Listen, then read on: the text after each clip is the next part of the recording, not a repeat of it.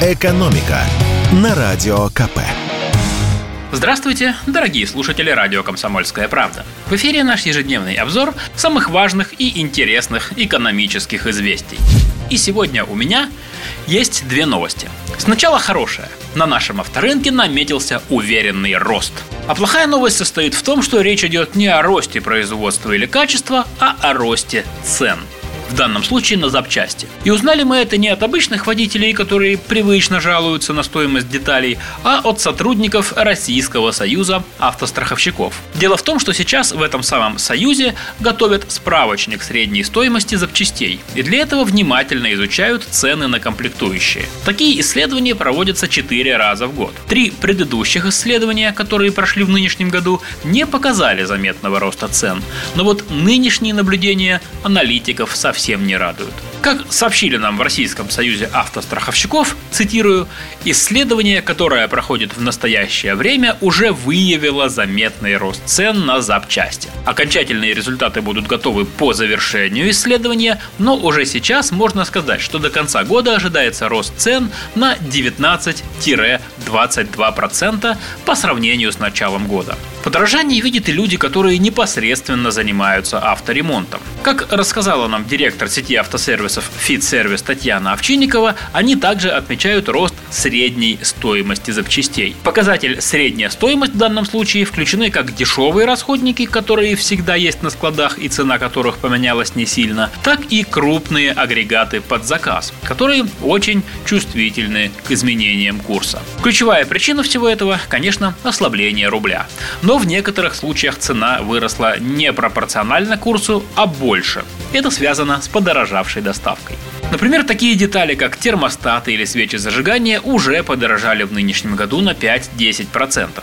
Но, кстати, цены растут не на все.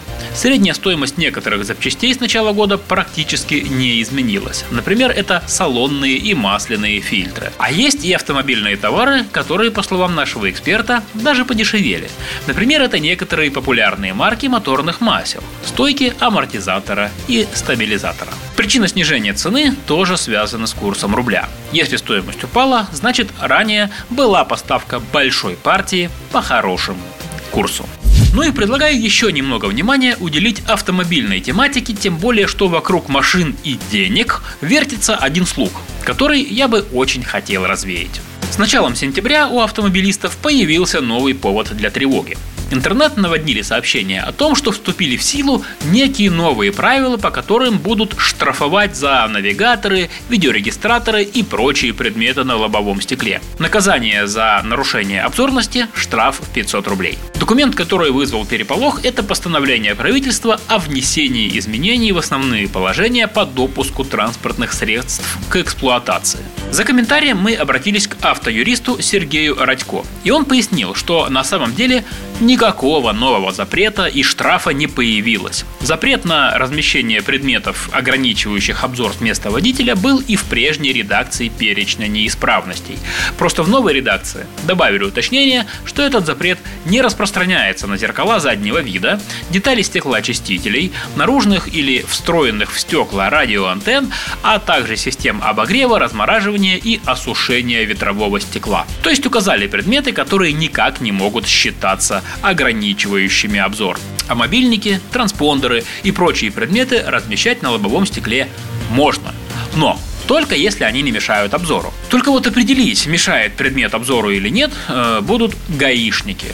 Так что тут есть некий элемент субъективности. Один мой коллега попросил знакомого инспектора прояснить этот момент. И тот сказал следующее.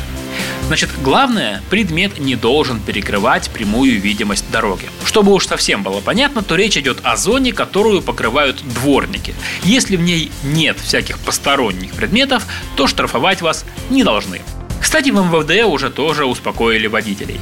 Запрета на использование видеорегистратора, если указанное техническое средство не мешает обзорности, постановление правительства в себя не включают, сообщили в пресс-службе министерства. «Экономика» на Радио КП.